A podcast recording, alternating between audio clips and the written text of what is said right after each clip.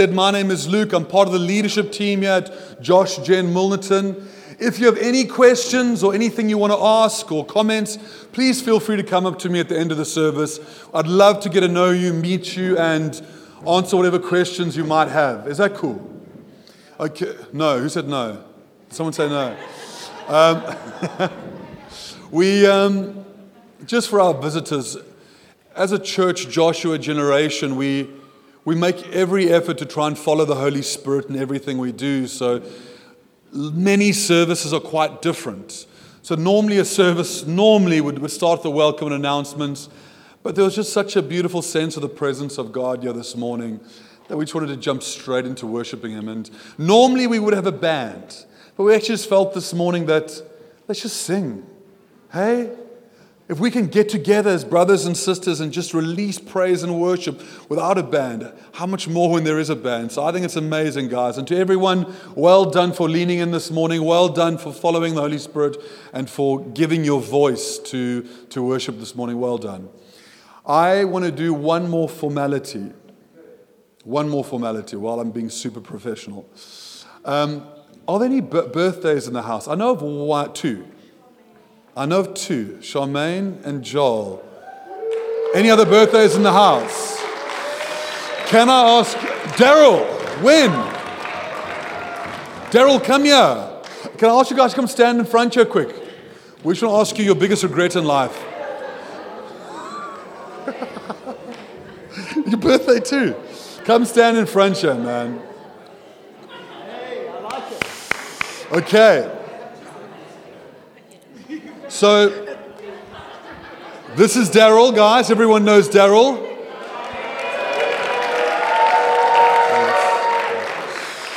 This is Joel.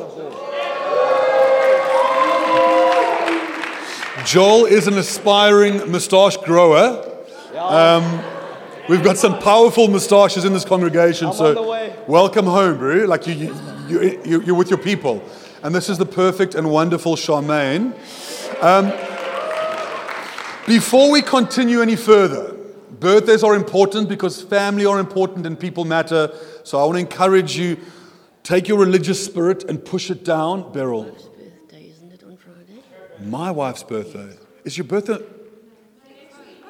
It is next week, Friday. Beryl, thanks for reminding me. come up, come up.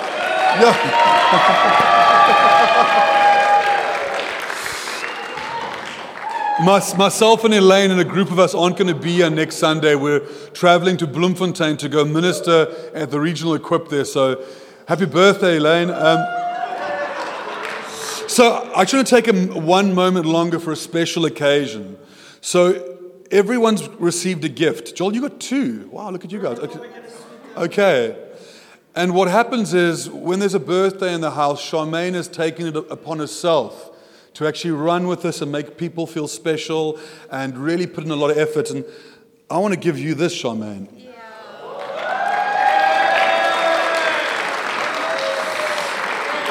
I, I don't want to be prideful and boast, but I climbed Table Mountain at 3 o'clock this morning and hand picked these with a woolly sticker. Thank you, Charmaine, for everything you mean to us and everything you do for us. Okay. Happy birthday to you. Happy birthday to you. Happy birthday there. Happy birthday to you. Hip hip. Hip hip. Hip hip. Amazing. Uh, I want to thank, guys, happy birthday, amazing. I want to thank, yesterday was the gathering, amazing. I want to thank Dave and Chloe. Where you guys? Yeah, just stand up for a second, please. Chloe, come. Big clap, big clap. Come on, come on. I, I want to thank you guys not only for serving yesterday and doing it so well but for the life of serving that you've chosen to live. You are a gift to us and a gift to the body of Christ. Thank you guys so, so much. Thank you. Okay. I feel like one or two other things. I feel like just jump into what the Holy Spirit laid on my heart. Is that cool? It's. I want to give you a heads up. I don't think it's going to be my most polished sermon because the Holy Spirit woke me up at 4:45, maybe 4:43 this morning, just to lay this on my heart, and it's something I want to put before us, and I think it's a very important thing, and it's something Andrew has been touching on for the past week and a bit. And it's something that even us as elders have felt in the Lord over the past couple of weeks. So I genuinely believe this is of God. I believe God is on this. I believe God is wanting to do something in us as a Ben, in us as a group, and knit our hearts together and build us together. Is that cool? Sorry to publicly rebuke Ben there, he's distracting me. Um, so, we all know, and for those of you that don't, we are a church that is part of an apostolic field. Our apostolic field is? Our apostolic field is? 412, and it's based on the scripture of Ephesians 4:12. And I'd like to read 4:11 to 4:13 to us this morning. This is Milnerton. and it says, It was he who gave some to be apostles, some to be prophets Talking about He, Jesus. It was Jesus who gave some to be apostles, some to be prophets, some to be evangelists, some to be pastors and teachers. To prepare God's peoples for, people for works of service so the body of Christ may be built up until we all reach unity in the faith and the knowledge of the Son of God and become mature, attaining to the whole measure of the fullness of Christ. So here we see 412, who we're a part of. And the, the heart behind 412 is for the equipping of the saints that you and I can be in complete unity of faith and come into the fullness of what God has for us. The NLT says it this way it says, This will continue until we come to such unity in our faith and knowledge of God's Son that we will be mature in the Lord, measuring up to the full and complete standard of Christ. So, all of this, everything we do, what we are a part of, our existence to disciple nations, to evangelize, to reach the world for Jesus, all of this comes down to what it says here in Ephesians 4 11 and 12. All of this is so that the body of Christ, us, that we may be built up to reach unity in faith and the knowledge of the Son of God, that we may become mature, attaining to the whole measure of the fullness of Christ. So you come to church not because it's a good idea. You come to church not to tick the box. You come to church not even to evangelize. The purpose of us doing what we do is so that the church, all of us, can be built up in unity of faith, that our faith who we are, what we believe, our purpose can become one, and that we grow in our knowledge of Christ. And in that, we become mature. In that, we become the fullness of Christ. So, what does a mature Christian look like? Well, according to what Paul writes here, a mature Christian looks like someone that is united in faith and that has a knowledge of the Son of God. And we begin to see everything we do is to grow in our knowledge of Jesus and grow in our unity as a body. In fact, Paul goes on even further to say this in. Well, let me first say this. The word unity here means, it's a Greek word, guys, henoteta. Probably not how you pronounce it, but let's just go with it for now. So when we talk about unity, it means oneness. Many parts, so intricately connected, so intimately bound together that they look at the many parts, and the only way to describe it is one. So when people look at us as a body of Christ, as a church of believers, as followers of Jesus, and they see many different people, they will see such an agreement, such a harmony, such a unity that they would look at us and go, That is one. Many parts, so united that it can only be described as one. So, 412, the apostolic field that we're a part of, The, the mission that we feel God has given us is to equip the saints. And how do we do that? Unity in faith and the knowledge of Christ. Oneness and knowing Jesus. The other scripture that us as a church holds on to and builds with quite quite significantly quite foundationally is acts 2.42 acts 2.42 says this they devoted themselves to the apostles teaching and to the fellowship to the breaking of bread and to prayer. So that's another scripture that us and joshua generation hold on to. They devoted themselves but how did this begin? How did they get to a place of devotion to the apostolic, of devotion to prayer, of devotion to fellowship, of devotion of breaking bread? In the same chapter, in verse 1, it says, When the day of Pentecost came, they were all together in one place. So we see a couple of chapters later a devoted people, but the journey begins with a united people, all together in one place. In the previous chapter in Acts, where the whole the church of Acts begins, it says this. All these, with one accord, were devoting themselves to prayer, together with the woman and Mary, the mother of Jesus, and his brothers. All of these with one accord. To be in one accord means to be in absolute harmony to be in absolute agreement with nothing, with no opinion or preference, or, or this is just who I am sticking out, where you're so committed to the, the, the union that God is creating that you squeeze whatever your preference is, whatever your bend is, you bring it in so it's an absolute harmony, that there's no disagreement, and it's all of one accord. In Acts 4:32 it says this all the believers were in one heart and one mind. No one claimed that any of his possessions was his own, uh, possessions was his own, but they shared everything that they had. All believers were in one heart and one mind. So as a movement, we hold on to 412 and we hold on to Acts 2:42. And what does it say in 412? It says this. It says that you would be in unity in faith and growing in the knowledge of Jesus. And that's what maturity looks like in Christ unity. And now it says in the other scripture we hold, Acts 2:42, it begins to paint a picture that they were in complete unity with one heart, one mind, one purpose, Jesus. They were in one accord.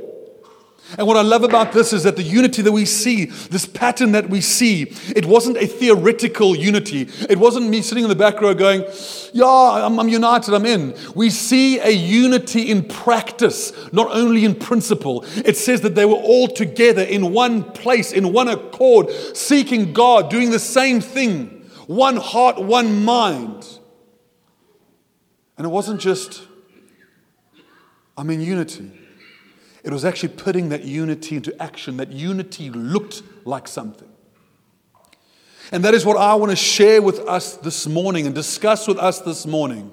What does it look like to be a united people, to be a united bride? What does it look like if we're wanting to do 412 and Acts 242? What are the two principles and foundations and pillars that both of those hang on? It hangs on unity and faith and the person of Jesus. And every single, every single person here today is here for the person of Jesus. But what I want to encourage us to do is be here for unity too. You can't achieve both. You can't achieve that without both. You have to be here for the person of Jesus, but you can't be on your own island, on your own mission, trying to, oh, it's just me and Jesus. No, that's not what he came and died for. And that's not what Paul is saying here. Paul is saying you need to have Jesus in everything, but also you need to have each other in everything. And these are the two building blocks of the church of Acts. We try and replicate and recreate this beautiful expression of church and live out in modern day times what we see in the church of Acts. But yet, we lack in our unity. Because what the world tells you to do is be an individual. What the world tells you to do is be your true self. What Jesus tells you is that if you come into my bride and you become one with each other, you will be more than you ever could be on your own. Unity in faith, harmony, one accord, no disagreement, mind, heart, soul united with each other. Our unity has to look like something. Can't just be easy to say. It has to be put into practice. We have to live it out in our values, in our words, in our actions, in our heart, in our mind. Everything we do has to live this unity out. And I want to encourage some of us this morning. Some of us, our, our disunity is not even in our outward expression, but our in, internal expression. Some of us are doing all the right things on the outside, ticking all the right boxes, but inside our hearts are pulled away a little bit. Inside our hearts are shifting a little bit. And I want to explain to us this morning via scripture why unity is one of the most important fundamental principles in the kingdom of God. We've seen now in the church of Acts, we've seen Paul writing in Ephesians 4:12. And it says this in Ephesians 4 verse 3, it says, "Make every Okay, We'll read that one. Always keep yourselves united in the Holy Spirit and bind yourselves together with peace. The Amplified says this make every effort, every effort. It's also wrong. I must have different versions. Update that one. Listen to this. You can take that down. It says, make every effort to keep the oneness of the Spirit. Make every effort to be united every individual working together to make the whole successful. So Paul's writing here and he's saying the foundations of the church are unity and faith in Christ.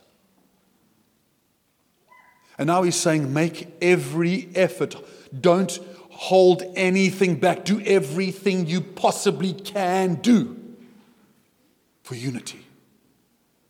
Whatever you can do, whatever you need to do, do whatever is in your, in your ability, do whatever is possible to fight for unity. Each individual working together to make the whole successful.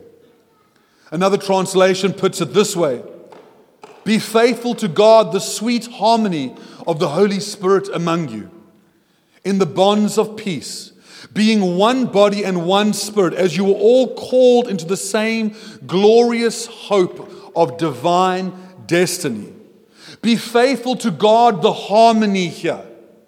You might feel, I'm just having a bad day. You don't have the right to have a bad day because your bad day is going to cost the person to your left. Your bad day is going to cost the person to your right. What does maturity look like? It looks like unity. It looks like me putting aside my bad day, me putting aside my bad mood and going, I'm actually here for a greater cause above myself. And we need to give ourselves continually to that. With every effort, be faithful to God the harmony.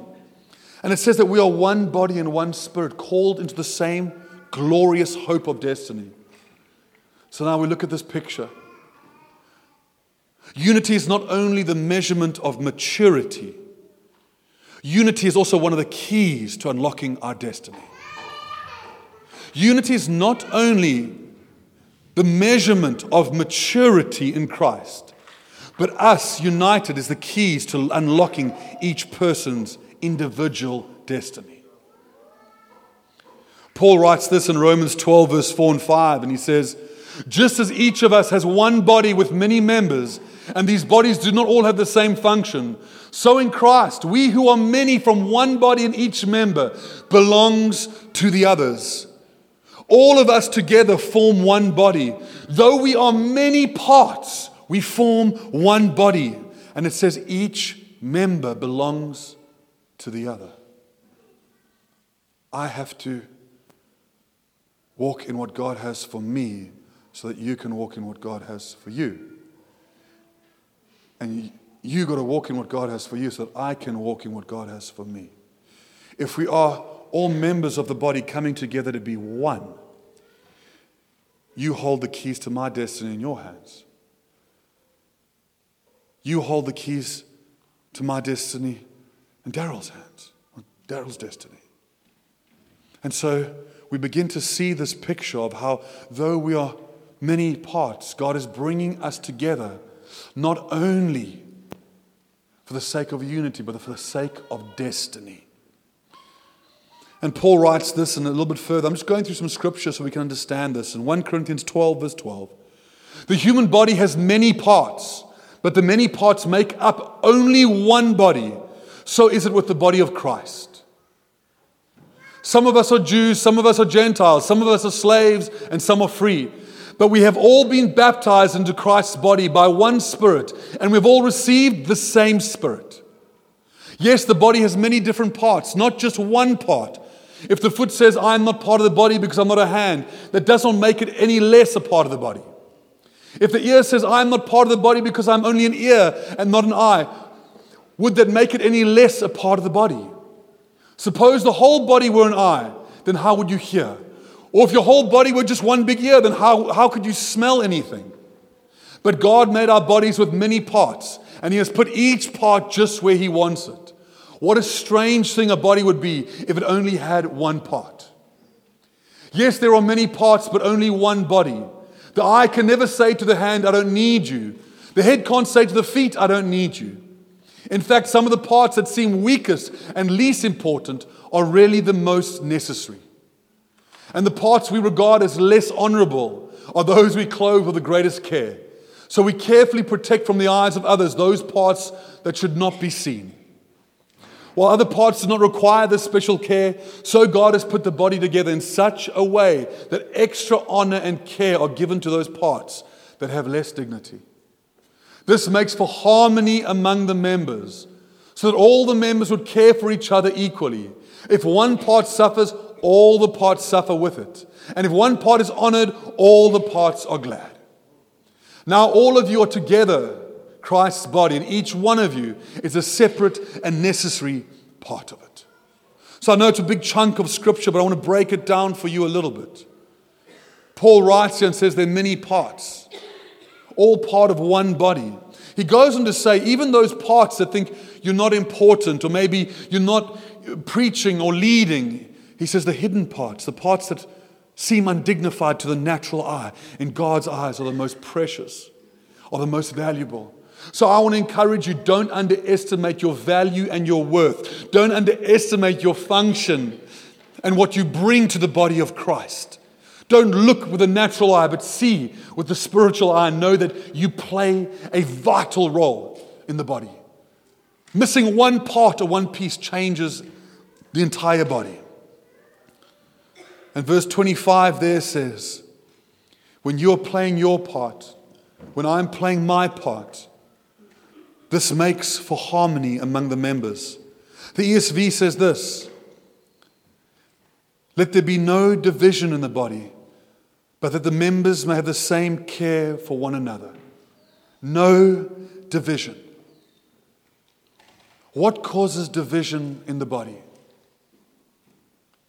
Because Paul's saying, Let there be no division. What causes division in the body is complaining and, so, and ringing. I'm teasing. Just take a message. What causes division in the body? Paul says this let there be no division in the body. Your function, who you are, your role, your part, coming together for perfect unity, perfect harmony. Let there be no division. What causes division then? The first thing that begins to cause division in the body is complaining. I want to be this. I want to be that. Why am I not playing this role? Why am I not having this function? I am not happy. I am not content. Why me? And complaining is the first thing that begins to creep in and bring division in the body. And we underestimate how bad complaining is. Paul writes in Philippians 2:14 and says this, verse 15, in everything you do, stay away from complaining and arguing. So that no one can speak a word of blame against you. You are to live clean, innocent lives as children of God in a dark world full of crooked and perverse people. Let your lives shine brightly before them. Here, Paul writes and says, Let your lives shine brightly before them. And he starts off by saying, Stop complaining, stop moaning, Stop bickering. Whatever you do, stop that. Because the problem with complaining is it never stops there. When you're constantly complaining over your plot and your circumstance, what happens is that complaining, like sin, begins to grow and develop, and complaining eventually becomes comparing. Where it's no longer just I'm unhappy, it's why are they happy? It's no longer just why am I doing this, it's why aren't they doing this? And instead of just staying in a place of complaining, we look at the other person they get to do that. They get to do this. They, what about them? I've seen the lives that they live. They don't even love God. They don't even serve God. They've got this sin. And what started off as a simple, innocent, I'm not that happy about this, slowly but surely begins to breed and slowly but surely begins to grow and develop. And what started as a little complaint now becomes you comparing yourself to others. Look how they live. Why does God bless them? Look how they live. Wow, they're a leader. Why not me, God? And the challenge is this when we begin to compare with each other, it leads to the thing that breaks the body. We begin to compete. The very person or part that we are called not only to complement, but to complete has now become our competition. Instead of me coming alongside Adam and complimenting him and completing him as the body of Christ, I now come and I begin to compete because I started off complaining why doesn't Adam pack out chairs? Why isn't Adam here early?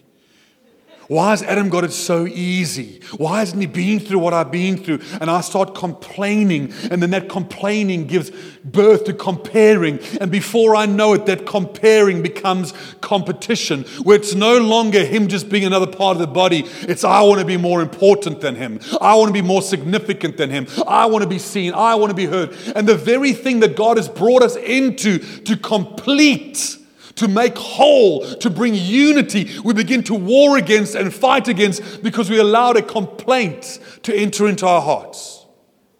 Complaining little bit by little bit, drip by drip, gives birth to comparison. And comparison, when you stay in a place of comparison, eventually it'll breed and give birth to competition. And competition is cancer to the body of Christ because it turns us against each other. It does the exact opposite of unity. So if you are here this morning and there's some complaints in your heart, I want to encourage you don't play with them, don't entertain them, because you'll look again, and the Bible says that when you follow your desires and you're tempted by your desires, it says that desire gives birth to sin and sin gives birth to death. I'm telling you this morning that staying in a place of complaining will cause you to compare with others. And if you go into comparison, eventually you'll find yourself in a place of competition where you're waging war against the very thing that Christ died for. You're opposing the body of Christ Himself. Silence that inner voice that wants to complain wants to compare and wants to compete. David, the wisest king, the greatest king that's ever lived, writes this in Psalm 133, verse 1 to 3. Behold, how good and pleasant it is when brothers dwell in unity. It's like the precious oil on the head running down on the beard, on the beard of Aaron, running down on the collar of his robes. It is like the dew of Hermon which falls in the mountains of Zion, for the Lord has commanded the blessing. For there the Lord has commanded his blessing and life forevermore. Where there is unity, God commands a blessing. Where the brothers and the sisters and the family of God dwell in unity, it is pleasant, it is beautiful, it is irresistible to God. Where there is unity, you will find God. Jesus says, if two or three agree, there He is in their midst. So, unity is not just a nice idea, but our lack of unity might be costing us the presence of God. Our lack of unity might be breaking up the body of Christ. And your unity might not even be an outward expression, it might just be in your heart. I don't like Luke, he's got tattoos. I don't like Luke, he's too loud and too, I don't know, front footed or aggressive. Might be, I don't, I, don't, I don't like the worship this morning. I prefer, And slowly but surely, you've allowed a seed of division to enter your heart. And you're now pulling against the bride and the body of Christ. Your lack of unity, a simple complaint. I would go so far as to say this unless you're fully in unity, you're in disunity. Unless you're fully in it, you're out of it. If my hand is either attached to the body or not, there's no second option. If it's not attached to the body, it's not a part of my body, and it begins to die and decay, and it leaves a wound on the body of Christ. So, watch even the smallest little shadows in our heart. And be careful of the conversations, even inside we entertain. You could be bringing division into the body of Christ. Paul writes this in Colossians 3:14 and he says, "And the most important piece of clothing you must wear is love. Love is what binds us all together in perfect harmony." So even here, we must love above all else, love. Why? Not simply for the sake of loving, because love binds us together in unity and harmony. So, the desire, the end goal, the whole point of love isn't just loving for the sake of loving. We must love because it brings us together, it brings unity, it brings harmony, it brings us into one accord. That is why we love. Not just for the sake of loving, it doesn't stop there. Love, unless it brings you into unity, lacks maturity. An immature love says, I love you, and high fives and walks on. A mature love says, I love you, and I am with you. One heart, one mind, one purpose in Christ. The whole point of even love is to bring us into a place of unity. Romans 12, 18 says this. If possible, so far as it depends on you, live peaceably with all. Paul's writing and says, Do whatever you can do. If you're offended, if you're hurt, if you're upset, do whatever you can do to live in peace, to be in harmony, to be in unity. Some of us here today have broken relationships. Some of us here today, there are people in our lives that we're offended or they've hurt us. Something has happened, but we're lacking unity. We're lacking peace. And Paul is saying here, whatever it takes, do whatever you can, if at all possible, fight for unity and live in peace. The NLT says, yeah, do all you can that lives in peace. 1 Corinthians 1 verse 10 says this.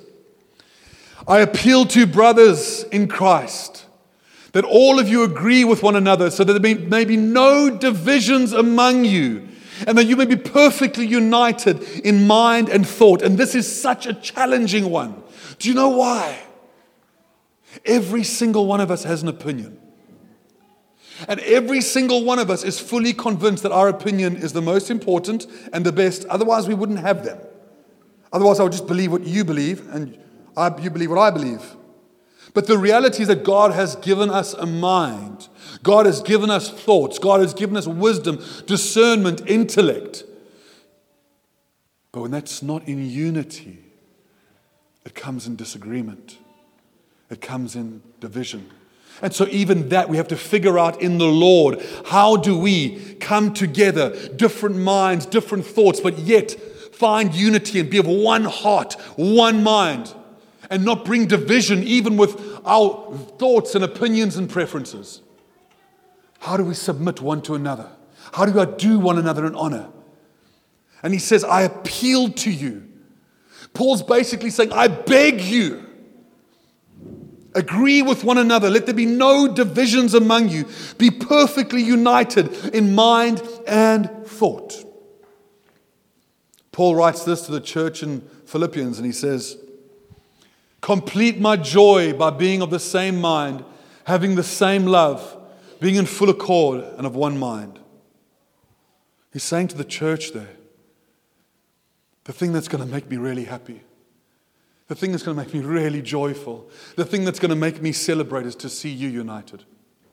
The thing I want more than anything else is to see you of one heart, one mind, in one accord. That's what he wants. Peter says in 1 Peter 3, verse 8, finally, all of you have unity of mind, sympathy, brotherly love, a tender heart, and a humble mind. We see Paul saying, Complete my joy by being one. We see Peter saying, finally, at the end of everything, everything I've taught you, everything I've said, the full stop, the conclusion of, my, of his entire life is this. Finally, all of you have unity of mind.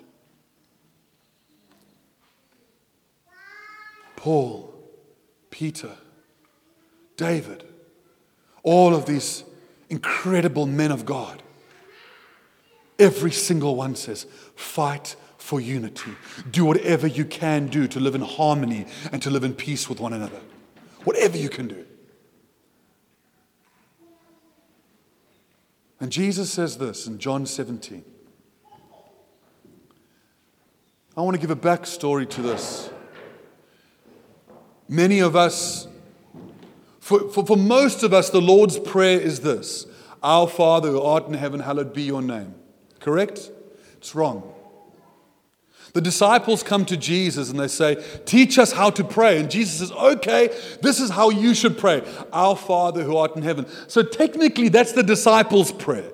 What we're seeing here is actual Jesus praying to his Father in heaven. This is not Jesus teaching others how to pray. We are listening in a conversation. Jesus is about to be crucified, he's about to go through everything that he has to go through and leave earth and ascend into heaven.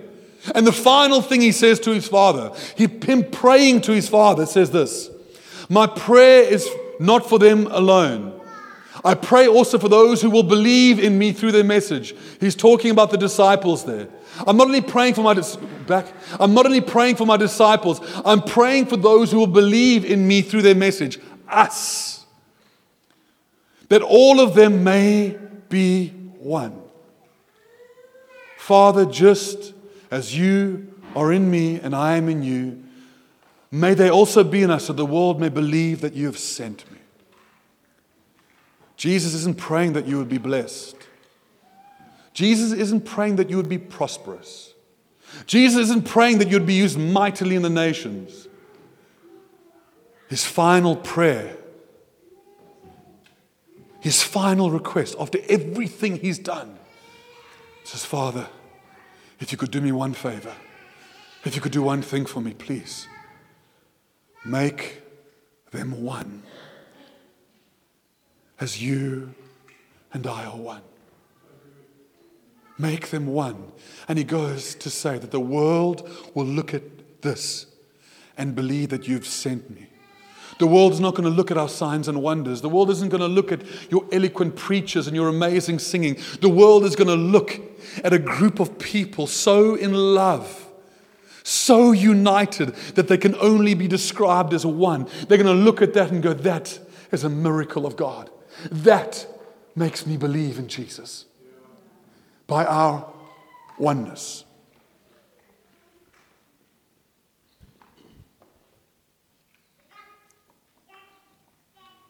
Galatians 3, verse 28 says this. There is neither Jew nor Greek, there is neither slave nor free, there is neither male nor female for you're all one in Christ.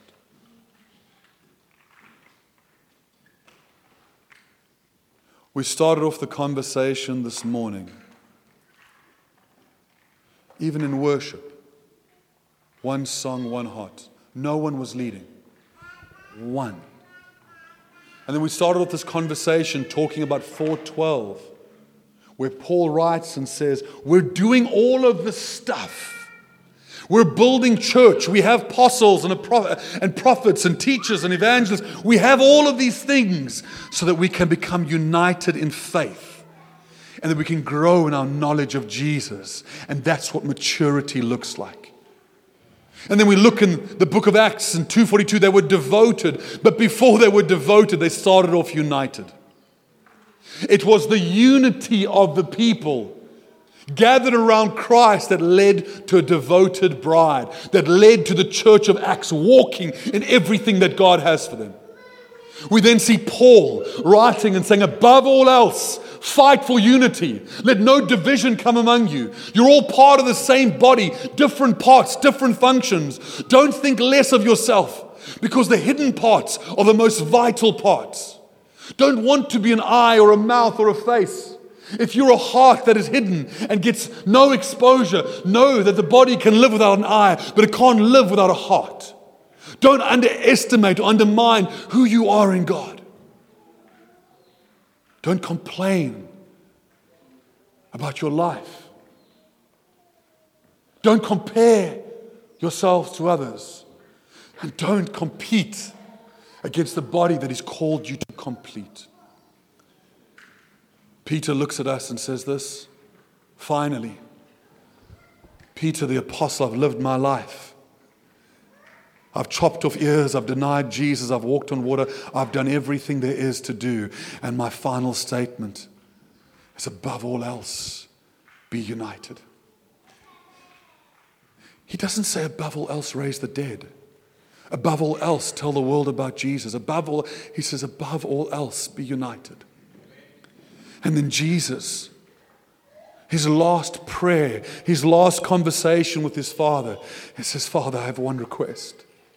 One request that they would be one as you and I are one. Because if they're united, the world will look at them and know that you sent me.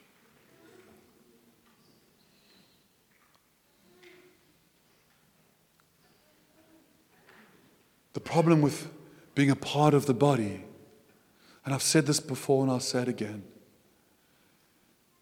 your life belongs to me and my life belongs to you. We've been given our gifts and our lives in the service of others. As a hand, a hand will never experience the taste of the food it lifts. The feet will never experience the beauty of the places it walks. But yet, still, the hand serves so the body can live. Still, the feet walk so the body can move. The heart will never experience the life that it pushes day in and day out into the body, but still, the heart faithfully pumps because it knows it has a function and a part. And one day it wants to stand before God and go, I've done everything I can do. And God will look and say, Well done, my good and faithful servant. Your faithfulness is not your ministry. It's not your calling. It's not what you do with your life for your own promotion. Your faithfulness will be determined on how you serve the body, on how you bless others, on how you live your life in a way that you might never here on earth receive the reward of your efforts. But we do it for Jesus because he did that for us. And I want to encourage us as a group of people, above all else, fight for unity in this house. Every one of us has opinions, every one of us has preferences. I do. I like the crazy, messier stuff. I'm not going to 3 out of 10 of how messy I'd like to be, guys. I'm really restricted. But I can't let my preferences, even me leading the congregation, I can't let my preferences what I want lead. I've got to have an Eddie, an Anton, an Adam, an Ian, a Jethro. I've got to have Divan and Madvan and Siki. I've got to have guys around me that add to the body. Otherwise, I'm just a wandering hand with no purpose and limited function. But as God builds us together and we submit one to another and we honor each other and we build into each other, we start to become the fullness of Christ here on earth. We start to become the mature body of believers that He has called us to be. So, you want to grow in your maturity. You want to grow in your relationship with Jesus. You want to grow in the fullness of Christ. You want to live in everything that God has for you. Give yourselves to the body of Christ. Give yourselves to being united. Give yourselves to unity. Give yourselves to serving one another. And forget your calling. Forget your preferences. Forget what you want. And say, God, I am here for the sake of unity. I am here to complete your body. I am here to play my role and fulfill my function, whatever it looks like whatever it takes.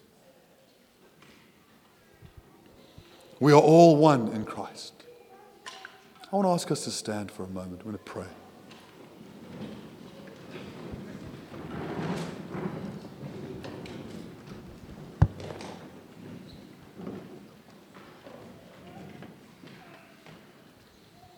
When the Lord woke me up this morning at some crazy four o'clock hour,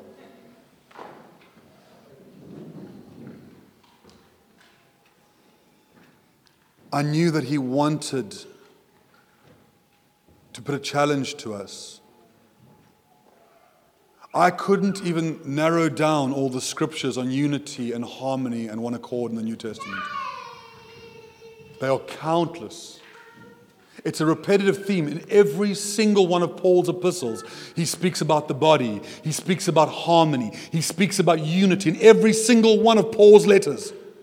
This is the theme he drums home. Whatever I've taught you, whatever, you've, whatever you believe, wherever you've grown, whatever your life consists of, let it be towards unity. Let it be towards the body.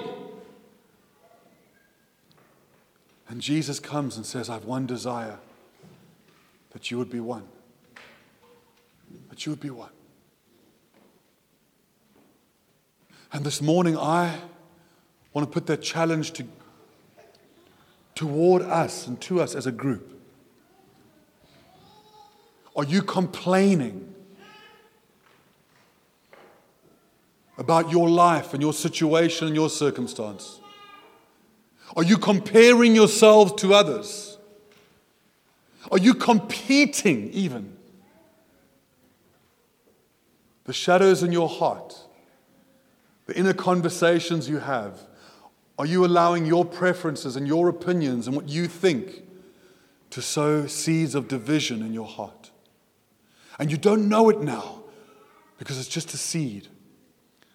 But until we take that out, that seed is going to take root and you're going to be finding yourself dividing the very thing that Christ came to unite. And in unity, it's something we fight for, it's something we, above all else, we go for. But we have to fight division and resist it and, and move away from it and give ourselves wholly and fully, and not on our terms and our conditions, but for unity's sake.